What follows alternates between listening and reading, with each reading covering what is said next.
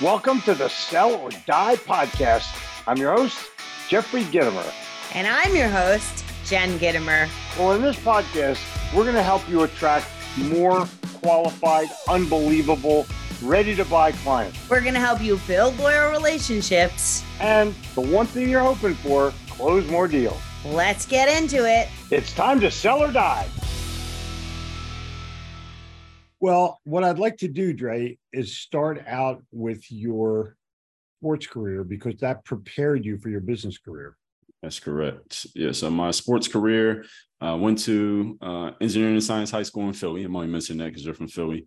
I uh, went to Penn State Abington as a freshman in college. So let me back up start playing basketball when I was 14. So I played, you know, a little football, a little baseball. I never really played. It was never got serious in football. never had equipment. Was mediocre in baseball. Got the basketball around age 14. It was pretty late. I only played one year high school ball, sat the bench, two points per game. And you know, I tell people, you know, you score two points per game in hockey or soccer, you're in the Hall of Fame. When you're doing in basketball, exactly. you're nobody. right. So so I did I wasn't doing much in high school. Went to college as a just as a uh, civilian. You know, I wasn't going there because I was recruited, but I knew right. I wanted to keep playing. So I knew wherever I went to school, I was just going to try to walk onto the basketball team. So I went to Penn State Abington, pretty small campus, big fish in a small pond. I was probably the most talented player there as a freshman, even though I barely played in college, in high school. So played one year at Abington, got recruited to go to Penn State Altoona as a after my freshman year going into my sophomore year. Now Altoona is a full fledged D three school at that time. At the time, Abington you only play two years now is a full fledged D3. Back then was only two years. So played at Altoona, graduated from Altoona. I didn't set the world on fire, but I did play college ball there. My last college coach was a guy named Armen Gilliam. You're probably familiar with him. Yeah, I do. Yeah, so he he passed away a few years after, probably five six years after I graduated. But he was the coach. Yeah, wasn't wasn't that? He was a great player. I love that guy. Yeah, good player, not a good coach, but he was a good player. Oh. But uh, yeah, so I remember him being on the teams with Barkley, you know, back in the back in the Sixers yep. days. Yep. Yeah, so anyway, got out of college. I wanted to play pro ball, but I didn't have, based on my background, obviously no suitors, nobody knocking on my door to come play pro. Worked a couple regular jobs when I got out of school. Worked at my first job out of school was at Foot Locker as an assistant manager. I was working at uh, Granite Run Mall right outside of right near Chester, and then I worked at Bally Total Fitness and that was up in the northwest part of the city. And bad, Bally's out of business bad, now, but hey, not because of me. Yeah, not because company. of me. I was a salesperson, Jeffrey. I was very yeah. good person. Yeah, I got you. Bally's out of business. Yeah, we used to put people in three-year contracts at Bally. So and then sue the shit out of them when they didn't show up. Yeah, and put them on, you get their social security numbers and all of that. So yeah, I, I remember that. Yeah. So yeah, worked at Bally, and that was my first two jobs, six months at each job. Then this is summer 2004 when I got out of college. So I worked both of those jobs for a year. Summer 2005, I went to this event called an exposure camp. You familiar with those? Ever heard of it? No. Now, exposure camp is like a job fair, but for athletes. So instead of bringing your resume and shaking hands and wearing a oh, suit, oh, cool. you actually you bring your sneakers and your shorts. Right. Yeah, you play. Yeah, you try to basically impress somebody. So it's like a casting call, like like a model would go to, but for athletes. Now, is a whole bunch of us there. We're all trying to prove that we're good enough to play pro. And audiences, agents, managers, coaches, scouts from all over the world. These are like destination events that they go to because this is where they try to find talent, especially from the USA, because you know we're perceived as supposed to be better than the guys in the other countries. Of course. So, yeah, so I go to one of those events. You had to pay to go to this. It's not free. It was two hundred fifty dollars. I paid in cash at the door because I did not have a credit card or a bank account at this time. Twenty three years of age and uh, played pretty well this two day event.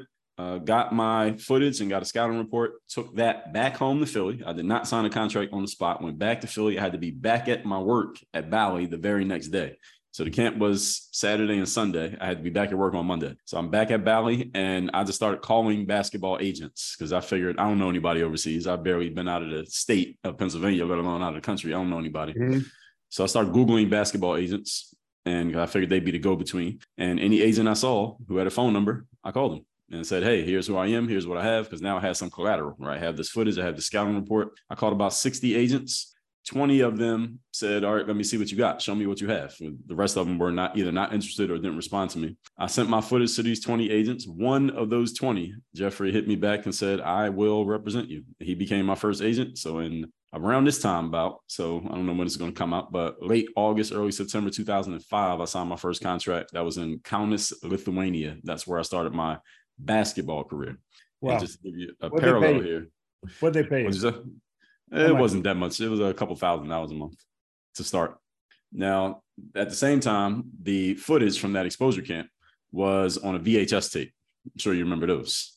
All right. Yep. So yeah, so the VHS tape, I knew they that those things can go bad. You drop it, you get it in water, you lose it, and they'll Mhm. leave it in the sun, it gets destroyed. So I took it to an audio visual store. They translated it onto a audio, the data CD rather. I put that on into my parents' desktop computer, uploaded to a new website called youtube.com. And that's where I started a parallel career of putting content on the internet before we were using that phrase content, before social media was a phrase. So I kind of had both of these things going at the same time, starting in 2005. Cool. Yeah, so that's where it started. Should I keep going? Yeah. Can people still find your video? Yeah, I still got a YouTube channel. Yeah, still there. Cool. Uh, we'll put it in the notes. Yeah. So, all right. Should I keep going? Yeah, go. All right. So this is uh, up 2005. So I played in a few countries up to this point. So fast forwarding about five years, I'm putting videos out Hold sporadically on. on, you, well, when you were in Lithuania, what'd you what'd you average? What'd you do?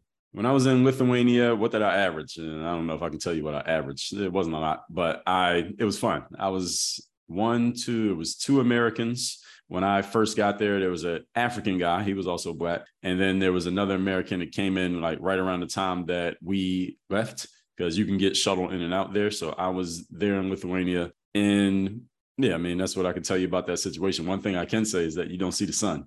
And that time of year in Lithuania, you just see it was just cloudy uh, for about yeah for about six weeks straight. You did not see the sun. I mean, you knew it was there because it was light outside, but and it was also a fun situation, Jeffrey, just because it was my first time out of the country and I'm Yeah. doing it because of basketball. So that was a, a fun part of it. But it was over in about two months. About two months, I was back in the USA, and this happens in an overseas game. It, it, it goes like this. So I'm back home. I get a job at a uh, supermarket working overnight. And so overnight shift in the supermarket, basically restocking the shelves because I just need to get something. Because at this point, I'm like, I'm not trying to get a regular career. I'm just trying to get something temporary. So when that phone rings again, I can go play again. So my agent's like, all right, just you know, sit tight, stay in shape, keep working out. And this is what they tell you. And wait till you know, I'll call you and I'll come up with another opportunity. And next opportunity, I was playing for a traveling team in the United States. So you familiar with the Harlem Globetrotters? Ever heard of them? Yes, very. Okay, so it wasn't them. I grew up in Uh, Atlantic if- City. I grew up in Atlantic City. the the uh the original owner Yeah. of Atlantic City Generals was a guy named Red Klotz. Okay. And I went to Sunday school with his son, Chucky. okay. No, I haven't So heard. we would go to Harlem Globetrotter. I had free tickets to the Globetrotters all the time. I actually have interviewed Meadowlark Lemon. Okay, I have heard of him. What do you mean you heard him? He was like the fucking guy. He was like the Mr. fucking Globetrotter. All right, yeah, yeah. So that team was not the Globetrotters. It was like the the Costco version of the Harlem Globetrotters. This team got that. I played for next. Yeah. So I played for them for a few months. That led to it. That the next after that, I went to Mexico. After Mexico, I was back in the United States. Then I went to after that was Montenegro. After that was Germany. So this is I'm flash forwarding here about five years. So that was the first Okay. five years of my career. And uh, were those stints, were they positive stints? Did you do well in the country? Did you mesh with the people well? Yeah, every all of them were positive because I was always comparing it, Jeffrey, to what I had been doing. Right. So uh, Oh, yeah. my first three jobs, regular jobs out of school, were Foot Locker, Bally Total Fitness, and the supermarket. So uh, you're playing basketball, even if they were paying me the same amount of money. What what job would you Exactly. rather have? Right. So yes, they were all great. So uh, my Spanish was pretty good when I was in Mexico. I was dating girls who didn't even speak English. That's how good my Spanish was at that time. So Yeah. uh, high school Cool. high school uh, Spanish classes were paying off for me. I, I I retained a good amount of it, and just in the other countries, you know, just meeting the people, going to places that again, had it not been for basketball, I never would have seen those places. At least maybe now, maybe I can go on vacation, but at that point in my life, no. So at this time, I'm also on the internet. I'm putting videos out sporadically because again, who cares about putting content on the internet in 2007, 2008? Nobody. Right? You were putting content out at that time. You were some bum who needed to you know, get a real job and you know, take a shower and shave. I hear you. Right. So about 2009, 2010, I'm unemployed. Phone's not ringing. Agents telling me, hey, I'm working, but you just got to be patient. And this is kind of the challenge with athletes Yeah, and stay in shape. Right, Right. entertainers, you know, actors and actresses. This is the kind of the thing you got to deal with. You just got to wait till the phone rings. And I'm like, okay, I'm in my mid to late 20s at this point, And I'm like, I can't just keep waiting for the phone to ring. I need to take some control over my destiny. So I asked myself a really important question at this point. I said, how can I combine basketball with what I'm good at? Well, what I love was basketball. What I'm good at was I was always a computer guy. and how can I make money from it? How can I do all three at the same time? A good thing is, Jeffrey, I had read about 10 years earlier, Robert Kiyosaki, Rich Dad Poor Dad. And I remember in that book, he just talked about concepts of entrepreneurship that I had never been introduced to. You know, even though I have a business degree from Penn State University, they didn't teach the stuff he was talking about in that book. And because because the teachers that are teaching it have never had a job. Right. I know. I'm just throwing it at you. That's all. Yeah. Oh, I know. I don't want to badmouth college all in one sentence, but that's about it. Well, I've badmouthed it plenty in my own material. So I, yeah, it's your show. So I'll let you say it. So, uh, thank you. So, yeah. So, so when I read Kiyosaki, I said, all right, the stuff that he's talking about here, they don't talk about this in college. And I got a four year degree in, in business. And also, I've been introduced introducing network marketing where they introduce personal development. And they were also, you know, when you go to those meetings, you know, 80% of the meeting is them just breaking down your false beliefs about how to make money. 20% of it is about whatever that particular product or services. So mm-hmm. when I would go to those meetings, I'm like, all right, the stuff these guys are talking about is different than what my college professors are talking about. So I already had it in my mind, and that was in college. So I already had it in my mind. All right, when I get out of school, I'm going to play basketball. But after basketball, I'm going to do entrepreneurship. I'm not going to work a regular job. I'm going to be an entrepreneur. Now I'm hoping the basketball was going to go 20 years, but now here I am five years in and the phone's not ringing. So I'm thinking maybe it might start now. And also at this time, I just read kind of the the digitized version of Rich Dad Poor Dad, which was Four Hour Work Week by Tim Ferriss. And he was talking about outsourcing and how to do the same things Kiyosaki was talking about, similar principles, but just for the internet age. So because my phone's not ringing, and I asked myself that question, combine basketball with the internet with money. I started creating my own products and services. And I'd actually read your book around that time as well. I believe the first book that you put up. So I was creating my own programs for basketball players. My first program was a $4.99, actually two of them, one for shooting, one for dribbling. And it was just a one page sales page that I put together on a free hosting website. And I got this from Tim, and he just said, put that one page out, put the name of your product, give a little description of what it does, and put a button that says, buy this program for, put your price. When somebody clicks on that button, don't have a product there for them to buy, but just put a little note that says this product is under construction if you actually want it, put your email address in, and when it's ready, we'll email you. And he said, go to Google AdWords, put $5 on ads. And if you get people who don't know you coming in and putting their email address in, then you have a viable product, go make it. And I did that. Now, disclaimer to everybody who's listening to this in 2023, you can't do this with $5 worth of ads now. You probably need 50 or you know, 500. But back then you could do it with five bucks. So I did it with five bucks. I was getting email addresses. So I went and made my programs and I started selling them. And I would just put a video on YouTube because I had an audience on YouTube at this point from just basketball players. And I was just telling them, Jeffrey, hey, I got this new program. Here's the website. Just go to this website and I put the link in the description and start sending people there. And people started buying. So when I made my first sale, this was again 2009, around this time period, I made my first sale. I said, this is exactly what I need to be doing. I said, I know basketball's not going to last forever. Hopefully the phone rings again and I can play again. But at some point, I won't be able to dunk on everybody. I won't be able to run past everyone. Basketball eventually ends what else will I be able to do? I'm six four. Got it. Yeah. So I said what I dunk, had. Can you dunk backwards? I used to be able to. I don't know if I can now. I haven't tried in a while. But yeah, I could when I was playing. Absolutely.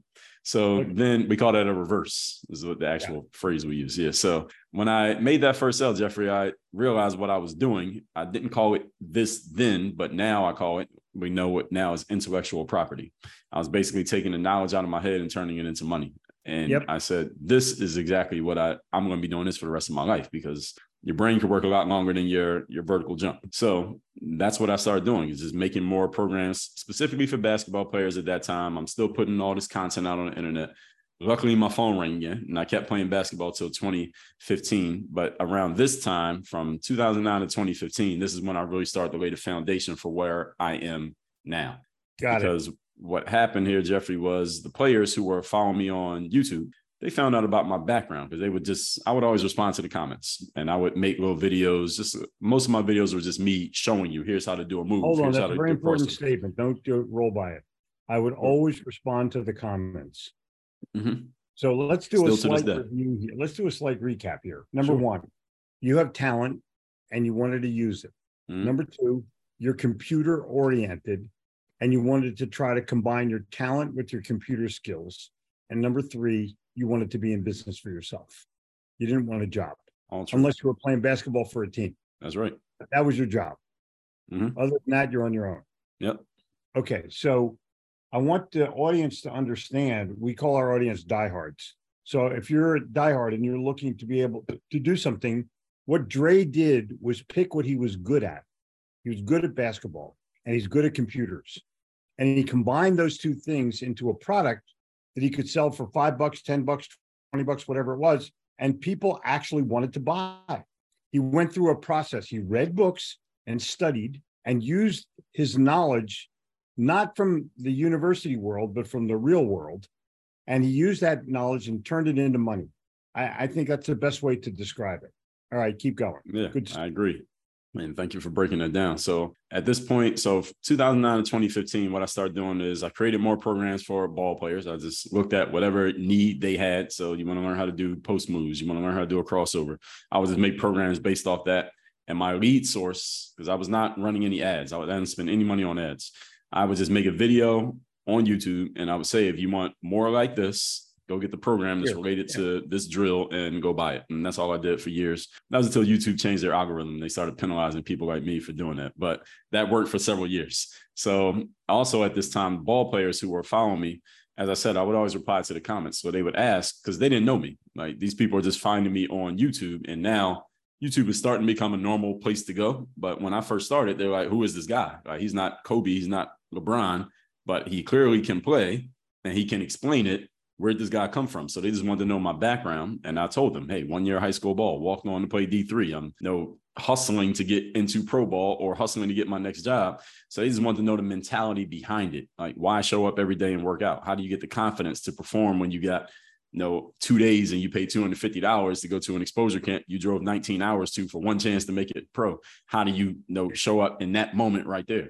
Why keep trying when you come from this very humble beginning and there's not most people from your background don't even try, but you tried. Why? And then how do you get started doing this stuff? What so I start talking about what's the why? Yeah, so I, I can tell you this is what this is the answer. So I start talking about things like discipline, showing up every day doing the work, uh, confidence, putting yourself out there boldly and authentically, mental toughness, uh, how to keep showing up even when things are not working, and initiative, personal initiative, how to make things happen instead of wait for things to happen. And when I start talking about those things, the players uh, like the the requests started pivoting from not just basketball to hey can you talk a little bit more about that that mindset that mentality? So i started talking about that more in my videos. So i started doing this video every monday called the weekly motivation because by this point i'm putting out i'm putting out videos every day at this point jeffrey. And they were all basketball but on monday i would do this weekly motivation video just a little selfie video three to five minutes just whatever was on my mind mentally that i felt like people could learn from because i noticed that the way that I thought mentally, I thought everybody thought like that, but I realized that very few oh, people no. thought like that. And were right? they scripted or just off off the cuff? Uh, always off the cuff. I don't script anything. Okay. So all, all my stuff is off the cuff. Keep so, going. Yeah, so I would just talk off the cuff, and I, I might be driving, I might be walking, I might just finish the workout, and I would just make these videos, put them out every Monday. Did the weekly motivation every Monday for about 400 Mondays in a row. And that became the foundation of where we are today because what happened is now people who didn't play basketball started finding me through those Monday videos, those weekly motivations. And they would say, Well, Dre, I know your stuff is directed towards athletes, but I don't play sports. But what you talk about on those Monday videos, that applies to everybody. So that told me, here's my segue out of the the sports pigeonhole. Like I don't have yep. to be pigeonholed to just talking to athletes. I can talk to not anyone. a bad pigeonhole, but uh, you're right. You're in a pigeonhole. Right. Because well, the thing is, when you're putting out content, as soon as you stop putting out that content, they forget about you. Right. So I understood that game very early. That if, yep. as soon as I stopped putting basketball videos up every day, basketball players would not remember that I existed. And I knew that when I stopped playing, I wasn't going to be in the gym every day. I didn't want to be a coach. I didn't want to be a trainer. I knew it when basketball was done, it was done. So when I stopped playing, I stopped playing. I, I don't play basketball today at all, zero. So I knew that I wouldn't be a guide to them anymore. So I was already thinking about who can I serve outside of athletes. So this was already in the works. So when I stopped playing in 2015, I was able to jump into it, into this just all the way and just start serving you know non-athletes as my target. I still have athletes in my audience to this day from the, the long tail of the content, but I was really started focusing on professionals on the mindsets type stuff. And of course, professionals all want to make money. I mean, it's the reason why we go to work. So those are the things that we focus on today mindset, strategy, systems, and accountability for entrepreneurs. And that's how we got here today. So I know there's a lot that I didn't answer there, but I'll stop and see where you no, want no, to go. No, that's fine. So um, it's a great story of you do whatever you have to do to get over mm-hmm. and you keep looking out of the sides of your eyes you're not blinded by i'm either going to play basketball or die you say i'm going right. to play basketball and live and those, right. those, those that's a big shift in mindset from people who are focused in on it and i think that there's a a lesson to be learned from everyone who's listening to this podcast that you don't have to be an overwhelming success at the very beginning of your career in order to become an overwhelming success as you're growing. But if you don't keep working at it, it ain't going to work. You mm-hmm. don't like go to sleep on Tuesday and go, well, you know, I'm going to skip Wednesday. There's no skipping Wednesday. And when you show up every Monday for 400 straight weeks, there's a dedication and a discipline that goes with that. During mm-hmm. COVID, I was I did 752 straight days of a 9:59 a.m. show for people to just kick their ass because right. COVID was, you know, a dark moment in our society. And the the challenge that you have when you do something like that is it's a discipline, and you don't miss even if your ass falls off. That's right. I've pulled over to the side of the road. I have uh, lost internet connections and gained them back. You know, you do whatever you have to do. You do what you have to do. And because we're both from Philly, there's a mindset that goes with that as well because it's unforgiving. Mm-hmm. When I when I moved to Charlotte in 1988, I was here for about a year, and I finally realized, hey, fuck you is not a greeting, and and there's a whole other mindset that goes with that too. Right. Um, where do you live now? Miami. Civilized. And yeah. can you speak Spanish fluently? No, but I will. As on my list for 2024. Cool. Because if you're not bilingual in Miami, you're at a serious deficit. You live in Miami or some suburb? No, I'm in Miami. I'm in, in the heart of it. So the challenge that you have right now is, uh, you know, how do you make it grow beyond that? We're, we're on a podcast together. My mm-hmm. podcast mm. has 3 million downloads. And I usually do it with my wife, Jen, but she's traveling. Uh, but this is a this is a guy's show. You know, this is mm. somebody who wakes up in the morning, and goes to work like I do, you work mm-hmm. at it every day, or you don't get to the next plateau. Mm-hmm. You know, you maybe you take a vacation for a weekend or something, but shit, you're already in Florida, and right. so in the winter you don't have to go anywhere. You're already there. Just go to South Beach, yeah. and and you're fine. And South Beach is its own circus. Um, yes, it is. I, I, I was yeah. I was actually born in West Palm. Okay, it's beautiful. It, West Palm. Well, my parents were in the in the army and the air force during the Second World War, and then we moved back up to New Jersey, in Atlantic okay. City, where we settled. But um, Florida is its own place. If you want to go on vacation, you go someplace other than Florida, but you can drive to the west coast of Florida, and it's a whole different civilization either. You know, as well. That's right. You, you go from the Jews to the Gentiles in 20 miles. um, but I think that there's a an ability for anybody in this audience to learn what self discipline is. Mm-hmm. You have it, I have it, and we have it because we're dedicated to succeed for ourselves and our families. That's the whole deal.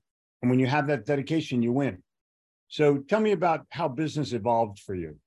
Well, the first thing I was thinking of doing after basketball was I was going to teach people how to market themselves through video because that's what I'd done, just basically mm-hmm. putting videos on YouTube. But I learned pretty quickly that to be in that game, you had to kind of you got to be reading every blog that comes out and because it changes so quickly and i said i don't want to do that that's not what i wanted to do i don't want to i didn't want to be a current event guy i wanted to be i wanted to talk about something that was evergreen so that's when i had actually start i'd done my first couple of ted talks and I talked about mindset in all of my TED Talks. And one of my mentors, who was a professional speaker, she saw one of those talks and she said, You need to be talking about mental toughness. Like that's your zone.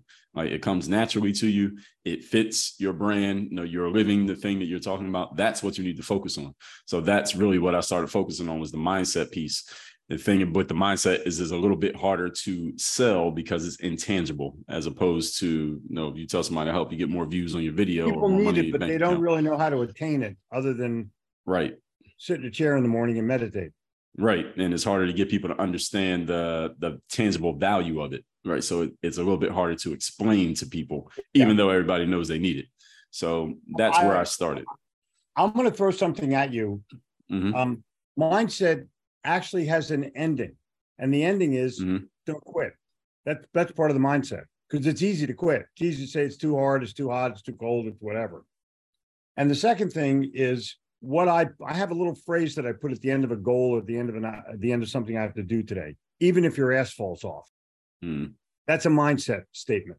Like I'm mm going to pick up my shirts at the cleaner even if my ass falls off. But I'm going to get this customer even if my ass falls off. I'm going to have a meeting with this guy even if my ass falls off. Because that tells me that I'm going to go about it with everything I've got. Now, it may not be, I'm not aggressive, I'm assertive. There's a big difference in there. Assertive salespeople ask, aggressive salespeople tell. I'm an asker. And because I'm an asker, it's much more genteel when you're talking to somebody on the phone. It's not like, hey, you got to do this. It's like, hey, is doing this okay with you? It's big, big difference. And I don't feel like I push anybody, I pull them. And so your job is in the in the same thing. You're if you're trying to teach people about mindset, and diehard, if you're listening to this, how's your mindset on a scale of one to 100? If you had to rate your mindset right now, where would it be? And Dre, because you're in it every day, your mindset's going to be between 90 and 100, correct? That's right. No choice. Yeah, you have yeah, no choice. Just thinking it while you were saying it. Yeah. Right. And interesting. And so mine is too. Mine's in the mm. mine's above 95. My mindset is I'm on it, I'm tracked on it, and I'm staying on it, even if my ass falls off. And whether I'm in an art gallery looking for a specific piece of art or in a store, in a grocery store looking for a specific item on the shelf, if they don't have it, I don't buy something else. I go to another grocery store. I'm, I'm, you think I'm going to settle for something shitty? No. Um, so I'm, I'll just give you an example. If I'm looking for a soda and I, I want a Coca Cola and they say, is Pepsi okay? Pepsi's not okay. Nobody wants a Pepsi. So what do you do in a restaurant when they only have Pepsi products, but you want to cook? I get iced tea. okay. So I'm I'm looking for. I don't settle no matter what. Mm. Even if my ass falls off, I don't settle because I want what I want. And when that is part of your your mental makeup, that helps your mindset. 100%. I'm not going to take second best. I'm going for either best or nothing. 100%. when, I, when I owned racehorses, I didn't bet to win, place, or show. I bet to win. Second place in anything you have is first loser. And so I'm not looking for second place. I'm looking for first place. Why do I want? Why do I want to? Hey, I bet this horse to come in second and I won. Like serious beat and win. The horse fucking lost. So I'm I'm looking at this from a standpoint of this is about me and what I want to achieve. And it's the same with you. You're not looking to come in mm-hmm. second place, are you? Not at all. And what you're talking about is standards. That's yeah. what you're explaining. Standards. Exactly. And, and, and I, I don't follow standards. I set standards. I set the standard in selling. I'm, and if you look at my website, I'm the king of sales. Where'd I get that title? I gave it to myself. No one had it. I've had it for more than a decade. No one challenges me. No one, because they know. They know I know. And my YouTube channel has millions of views, and my I've sold millions of books, and and I'm happy and proud of what I've done and, and where I'm going. And you at 41, keep in mind, my first book did not come out until I was 48. Mm-hmm. That's impressive. Got it? Yeah. 48 years old. I went through failure. I went through drug years. I went through whatever else you could go through in life marriage, divorce, life, death, parents, everything. And you either you emerge or you don't. You have to decide where you want to grow to you were lucky you decided before you were 21 years old where you were going. Mm-hmm. And you did it. Totally cool. Agent calling you anymore, by the way? Hell no, no. I'm just asking for a friend. I'm just asking no, for a friend. No, they don't um, call anymore. I had to call. You don't have like so. old timers games for for uh, uh, international for basketball, basketball players. Yeah. If there was, I would not play because I'm not okay. in I'm not in game shape anymore. I would show up, but I wouldn't play. I'd be a, I, maybe I'd coach it. But your book came out back when you had to get a publisher, right? Yeah, exactly. Yeah, that was the publisher um, days. I am I'm going in October I went to Haddonfield High School, one of the mm-hmm. best high schools in New Jersey. Smart kids, all brilliant kids. Everyone went to college. Everyone mm-hmm. went to college. We're having our 60th high school reunion in Cape May. Wow. I gotta go. Yeah, yeah, of course. Okay. And and the reason I'm going is because the only thing you have in common with these people is that you went to school with them. How many of them still alive? Um, more than half. And we're in touch. We have a high we during COVID, we had a high school reunion every every month on Zoom. Right. I call it Haddonfield Squares. because everyone sort of shows up and half the people look half fucking dead. It was, it was totally crazy. Yeah. Um, but you know, they're your friends because you grew up with them. You totally grew up with them. They're all now 76, 77, 78 years old. And half of them look horrible. But I have a young wife and a young daughter, and four, I have four daughters, four granddaughters, and a great granddaughter. Wow. Congratulations. Yeah, thanks. And actually, yeah. my youngest daughter and my granddaughter and my great granddaughter were having dinner tonight at six o'clock. Okay. In Charlotte. I'm pumped for it. Totally pumped. So the challenge that you have is how do you how do you live your life through your dreams and still maintain your mindset for going to work? Like I, I had a call this morning at eight o'clock uh, with a very large car company. I'm having breakfast tomorrow morning at seven o'clock and my second breakfast at eight o'clock. So I'm mm. I'm in. You know, I'm working my ass off no matter what. And I'm I'm doing it on an everyday basis. And so do you. And I showed up with a t-shirt on with my Phillies gear, not knowing you were from Philly but I wanted you to know where I was from and that we're in the pennant race, even though we're 10 games out. Yeah, they got a chance. We can win ball games. That's a chance. Yeah. Yeah. And the Mets, who paid $500 million to beat the Phillies, are now in fourth place, 10 games out. 10 games behind the Phillies, 20 games out of first. I love yeah, it. That, that happens in baseball. I texted a buddy of mine who's a Mets fan, and I said, you know, if you'd invested another couple hundred million, you could probably be in fourth place. Right. Baseball is tricky like that. Oh man. Yeah. And they just traded away their best pitcher. Anyway, whole other right. story. You go to any games? Phillies games? Um, I do go to I try to go to at least one game a year because yeah. I need to keep my teeth sharp. Yeah. Philly is like the greatest place in the world to go to a ball game because everyone's smart and people mm-hmm. take no shit from anybody. Yeah. We boo, we boo Santa Claus. We boo the home team if the guy goes over four. Um, right. You know, we're we're we're we're we're tough, but I think mm. the Eagles are going to be undefeated this year. Undefeated. Yeah, undefeated. Seventeen games. Yep, and the Super Bowl. Okay, well, I hope they win the Super Bowl. Undefeated is going to be tough. That's a tough task. Undefeated is going to be really tough, but yeah. I'm going to tell you, we have a machine team, and I'll tell you, and you can tell me you can I'd, I'd like your opinion on this. We have one weapon that's universal with the eagles besides having a great coach that everyone loves. We have speed. Yeah. We have the fastest runners. We have the fastest quarterback. We have the fastest defense in the league and speed wins in the nfl that's true. And it's just coming off losing the super bowl and that team's usually in a pretty good pretty good spot most of the time when you lose the super bowl yeah so and we got cheated out at it. Right. Well, not by the refs, but by the field. The groundskeeper was a piece of shit. Uh, the Eagles had the, they had the wrong shoes on for the first half. Right. I mean, just, it was just bad for a Super Bowl. And yeah, it was just that fumble. If it wasn't for that fumble, we'd have won the game. Exactly. Exactly. Yeah. But I'll tell you this: I was in England in uh, April, mm. and I went to a my first f- football game, Arsenal, real football, yeah. The field goes down 50 feet. Really? 50 feet. They water the grass one minute before the game starts, and it's perfect. There's not one ounce, one blade of bad grass on the entire field for the entire game. When you say it goes down 50 feet, what do you mean? The ground actually moves? It's like an no, elevator? No, it has sand, it has rocks, it has dirt, it has, oh, it has the whole tracing apparatus. system built in. Oh. So when oh. you water the field, it immediately goes away. I see. Okay. It's pretty cool. I mean, it's a professional 100 system. years old. Yeah. But the field is it goes down 50 feet in every football stadium in England, by the way. Yeah, they invest a lot into that stuff. Bingo. Yeah. Because they give a shit about the players not hurting their knees. How many right. how many football players in soccer have a bad knee? And I never answer, hear about that. Yeah. Exactly. Exactly. Right. Because the field is good. But now we put astroturf and all kinds of shit on the field that you die when you get tackled on that field. It's like being tackled in a garage.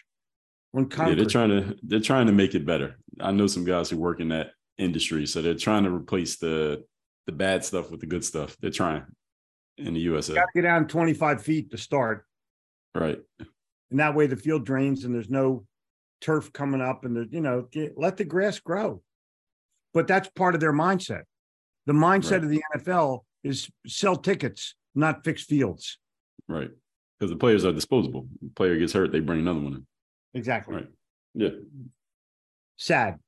No, that's, that's you know, uh, I'm I'm a I am a my, I went to my first baseball game in 1954 with my dad, and I saw Ted Williams play mm-hmm. against the Philadelphia Athletics in their last year in Philly. So I'm a pretty long term fan, big time sports fan. Will Julius, you know the the real the real basketball players, um, in a time when no one was a crybaby. Yeah, good old days. Before, it was just before Kareem Abdul-Jabbar became a crybaby. yeah, makes I mean, sense. Biggest crybaby in the history of sports. um, but the the challenge that you have is going out to your audience. What do you do? What's what's the secret when you're moving forward with a mindset? How do you talk to your audiences? Uh, similar to how you're talking to your audience right now is that the number one thing that people get from me is not necessarily the the tangible thing it's the no fluff uh, no bullshit straight to the point uh, they're going to get what they need, not necessarily what they want. And our job over here is, and I tell people this, our job is to help you do good, not necessarily to make you feel good. If you happen to feel good in the process, fine, but that's not the goal. The goal is to help you do good, which is all about the performance. So I come from the sports world. It's a performance and results based business. And you're not performing, you don't play. And if you, you don't perform for long enough, quote? you're out. You know the Deion Sanders quote? Yeah, I use it sometimes in my speeches. If you look good, you feel good. If you feel good, you play good. If you play good, they yep. pay good. Yeah one of the best sports quotes of all time. Yes, it is. Because he walked his talk mm-hmm. in two sports. That's right. Probably could have done 3 mm-hmm. Um, one of my friends is Dave Winfield, who yeah. was three sports football, basketball, baseball. Drafted all drafted in the NFL, the in NBA and, and the major leagues, and played for 23 years uninjured. How do you do that? And the answer is well, pick the right sport, first of all. Well, that's true, but yeah, but take care of your body. you don't get hurt. It still doesn't mean you don't get hurt. You right. play hurt. You know, you're it's not a candy ass game, but you get ready for every game. Yeah, pick, take care of your body. The investment. Bingo. Yeah, bingo. Michael Brown. Also, also one of the nicest people you'll ever want to meet in sports. What's he doing now? Winfield? He's uh, in the MLB union. He's like okay. the vice president of the players union. Okay. He, he, he doesn't need to do anything. He does it because right. he wants to. Great guy. Just a just a great guy. And the challenge that you have is okay, who not just who are your mentors, but who do you look up to? Who are the people that you look up to in the world? And I will guarantee you they have the mindset that you're trying to achieve. Guaranteed. That's pretty interesting they don't have to be a mentor, they don't have to be a coach, but they have to be someone that you admire. Right. And like I hated Red Auerbach, coach of the Boston Celtics, mm. nine championships in 11 years. That's mindset. No, absolutely. Did you read the book that Bill Russell wrote about him and Red? Yeah. Yeah, I like that one. And there was another one he had. I think it was one that he wrote about how he would meet his friends for lunch like every week. I forget the name of the book. He, I, I hated him. Lighting that cigar at the end of the game, I fucking hated that guy because I'm Sixers. right. When we beat the Celtics, we felt like we had won the NBA championship every time. Mm, right. Wilt couldn't shoot a foul shot to save his life. Um, you know, we're all frustrated as hell about the about how we play and what we do, but Wilt scored 100 points. How many Russell score? Wilt pulled down 55 rebounds in a game. Russell was like a, a rebounder. But Wilt mm. was better. Wilt averaged 20 rebounds a game for a season. So you think Wilt was just a better overall player? Oh, totally. Did Not you read, close. Did you read Bill Simmons' book on basketball? No. Well, he does a, a deep dive assessment of Russell versus Chamberlain. Now, he's a Boston guy. So he comes out with Russell on top. So maybe you, you want to see that. I, I'm I'm going to go with uh, a guy who decided what he was going to do at the beginning of the year and then did it. He yes, didn't play he did. basketball for the team; he played for himself. This year, I'm right. going to score 50 points a game, and he did. Mm-hmm. This year, I'm going to have double doubles in every game, and he did. I mean, the guy was just incredible. Anyway, I have. Uh, um, I went to summer camp every year in the Poconos, 200 other Jews. And Wilt was a kitchen boy at the camp that I went to and came back as a Harlem Globetrotter for an afternoon. And we played basketball with Wilt Chamberlain. Oh, yeah. And I had him sign a postcard that I sent home to my mom and dad. Dear mom and dad, I played ball with Wilt the Stilt today. Here's his autograph. Please save this card. And 25 years later, I asked my mom if she saved the card. She goes, Oh, yeah, I have all your cards. So I have that card. Huh. What's the value of that? I don't know. Have you have you checked? If my no, I don't care. If my house catches on fire, that's the thing I'm going to run out of the house with. Yeah. Think about that. Think about mm. what the the worth of something is versus what the value of something is. Mm, that's right. Mm-hmm. Big thing. You have a value and you have a value of your mindset that you can't put a price tag on. Yours is intense enough to make a living from. That's pretty cool. What do you do? Well, I teach people mindset and make a living. Cool. And I have a coat and tie on. Now I usually cut ties off with a pair of scissors, but I don't have a pair of scissors on me. Plus, you could probably at six four, you could probably take me. How tall are you? Uh, six feet. Okay. But um, and I can't dribble with my left hand, so I'm. Nah. I'm yeah, yeah, that hurts you in basketball. I'm yeah. totally out. Yeah. um, but uh, I don't type either, and I've written 17 books. How do you do that? Voice to text. No, voice. Oh, to voice text. to text. Okay. Yeah, I'm. I can, I can type. I'm just shitty at it. Yeah, I use voice to text a lot now, but I type text is it. first few voice typed. Is, I almost said voice to text is the new black, but it's that works. Yeah, you know what I'm yeah. talking about. Yes. Um, you can write books without writing these days. You don't have to write anything. Exactly. Write a book. Right. Well, here's the deal. Just think about this: when you're typing and you have a stream of conscious, and you mm-hmm. mistype a a letter, you go backspace, backspace, and you hit the P key, and you've lost your train of thought. Right. You've lost your stream of conscious. Mm-hmm. So when you're talking, you don't hit backspace, you just go. Right. And, and there's no typos when you text voice to text. It doesn't matter. You can fix right. them. Mm-hmm. And so I use Siri or Dragon for Mac or whatever I'm, you know, whatever's around, but I capture every idea in that moment. Even when I'm on stage I'll say, hey, wait a second. I never said that before. And I'll pick, pick up my phone and text myself what I just said. You know, we could take our speeches, yeah. get them transcribed, and we can turn those into other stuff. Exactly. In two seconds. Yeah. Right. We use Otter, Otter AI. Mm-hmm. Yeah, there's all kinds of software for that stuff now. Yeah. These days it's getting more sophisticated. So oh, yeah. are you are you launching an AI channel? What's an AI channel? Go to go to you haven't can you take a note right now yes go to hyperreal h-y-p-e-r-r-e-a-l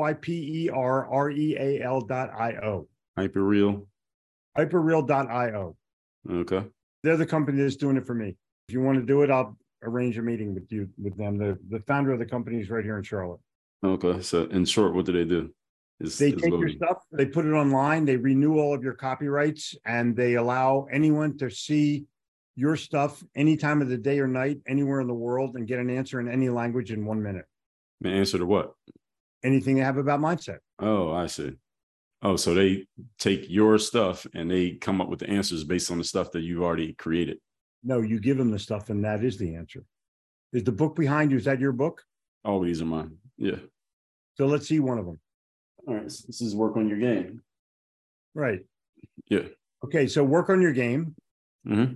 I can take every word in that mm-hmm.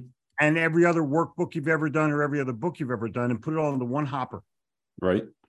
And anybody can say, How do I prepare for a game? What's what are the secrets of preparing for a game? What's the best thing I can do when I'm down on myself? Right. How do I get up in the morning and go to work out? And all those questions you've already answered, and you can do them on AI, and anybody can get them. And you can subscribe for twenty bucks a month, thirty bucks a month. So everything. So the more material you give them, the more answers, more questions you can answer. Boom. And then you just get a bunch of subscribers just and you can, ask questions. And you can you can teach it every morning. You can teach it Dre every morning. So you just keep feeding it more content. Boom. Uh, when I'm um, I'm launching the channel and I'm hoping this week, but probably next week. And I'll send mm. you a, a freebie that you can play with it and see what you see if you like it. Yeah, it sounds I, interesting. Where is it hosted? Is it on their their platform? I'm a Jew with a Macintosh. I have no idea. no idea. I'm a black guy with a Macintosh. Where is it? the, the, YouTube channel? I mean, they have their own site. I'm going to say it it's, interesting. It might be through Kajabi. It might be through their channel. I'm not really sure. I think they're going to go through my stuff on Kajabi and then figure out how to put it through their channel. Right. But okay. I, I honestly, Dre, I don't know.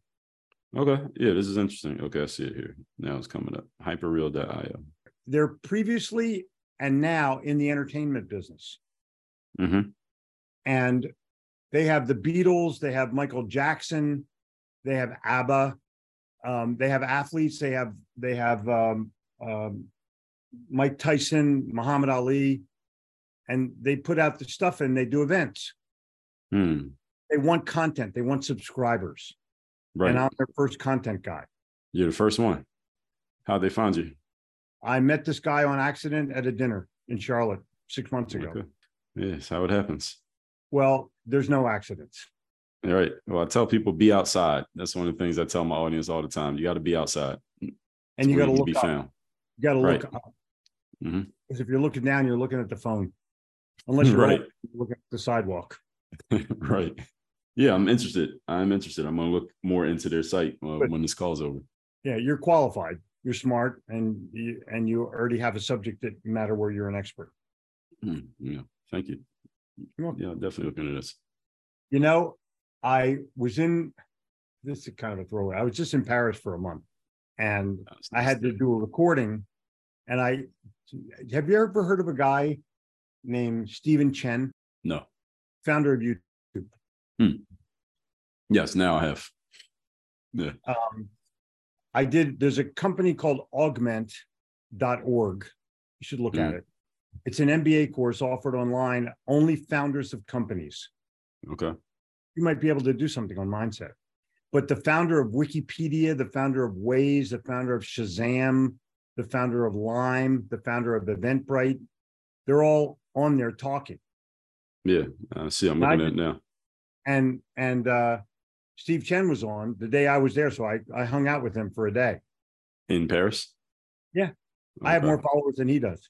Okay, because he doesn't care about followers; he only cares right. about right. But um, I will tell you that the uh, Augment is unbelievable. It's based, you know, it's it's two thousand bucks to take it, but how many MBA teachers at Harvard or Yale or wherever have never had a job? besides working at Harvard or Yale? Yeah. Uh, probably most of them, probably. That's exactly correct. Now, yeah, the fuck are they going to teach me how to go business, how to do yeah. business? they've never had a job in business. They go to school and then they go straight into academia. Yeah. I know a lot of people with that pushy job, and then after ten years, you can't fire them unless you unless they have like naked pictures of them with a duck, and even then, it's hard. Yeah, you're locked in. It's like the Supreme yeah. Court. Yeah. So I I um I discount all those people, and I'd rather listen to a guy who, the founder of YouTube. That, that's a guy I want to pay attention to. What did he do? How did he do it? What was his mindset for doing it? Right. So I'll recommend you to Augment. I'm real good friends with all the kids that run it. Oh, I'd be happy to uh, speak with them. Appreciate it. Yeah.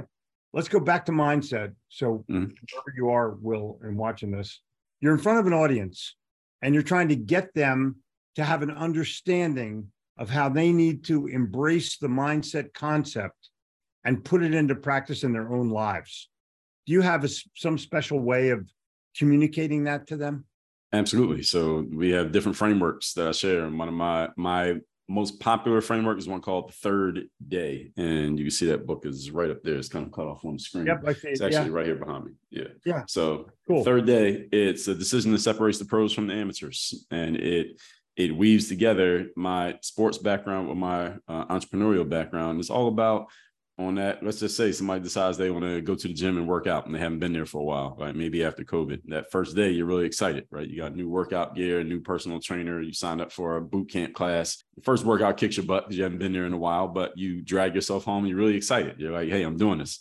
Second day is a little bit harder because you have the fatigue from day one on the top of the fact you haven't worked out two days in a row in a while. Sure. But yeah. Right. You push yourself through and you're like, hey, I'm doing this. A little bit less enthusiasm, but you're still excited. Still has that new car smell. But by that third day, you're already questioning your decision making process. You're already having that.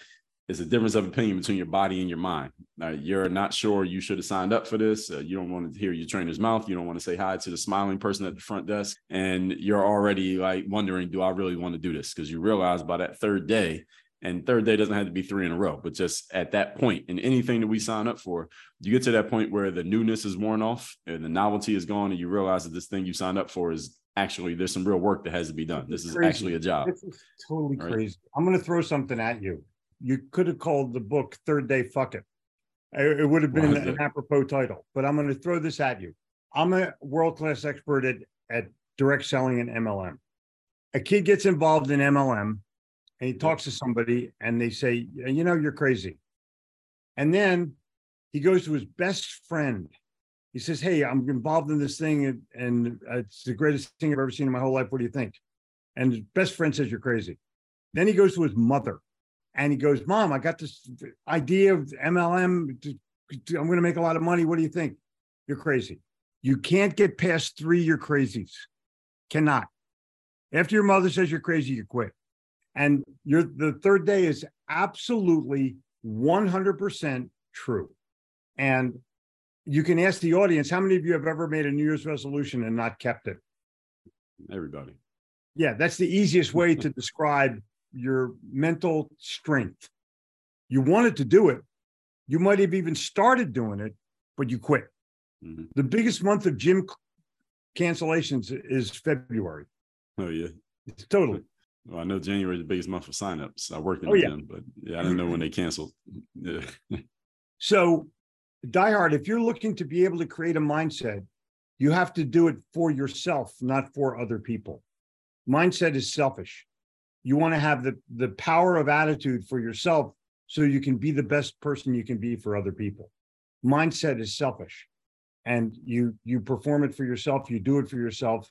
And we have just had a great conversation with a person who has developed not only his own mindset, but his ability to write about mindset and teach about mindset so that you can gain it for yourself.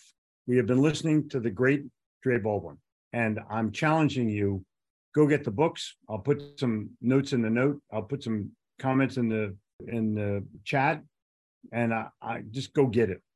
Uh, maybe if your corporation's having a, a meeting about making more sales next next month or next year, you might want to bring them in just to kick people's butt. Thanks, Dre, for being here. Cheers.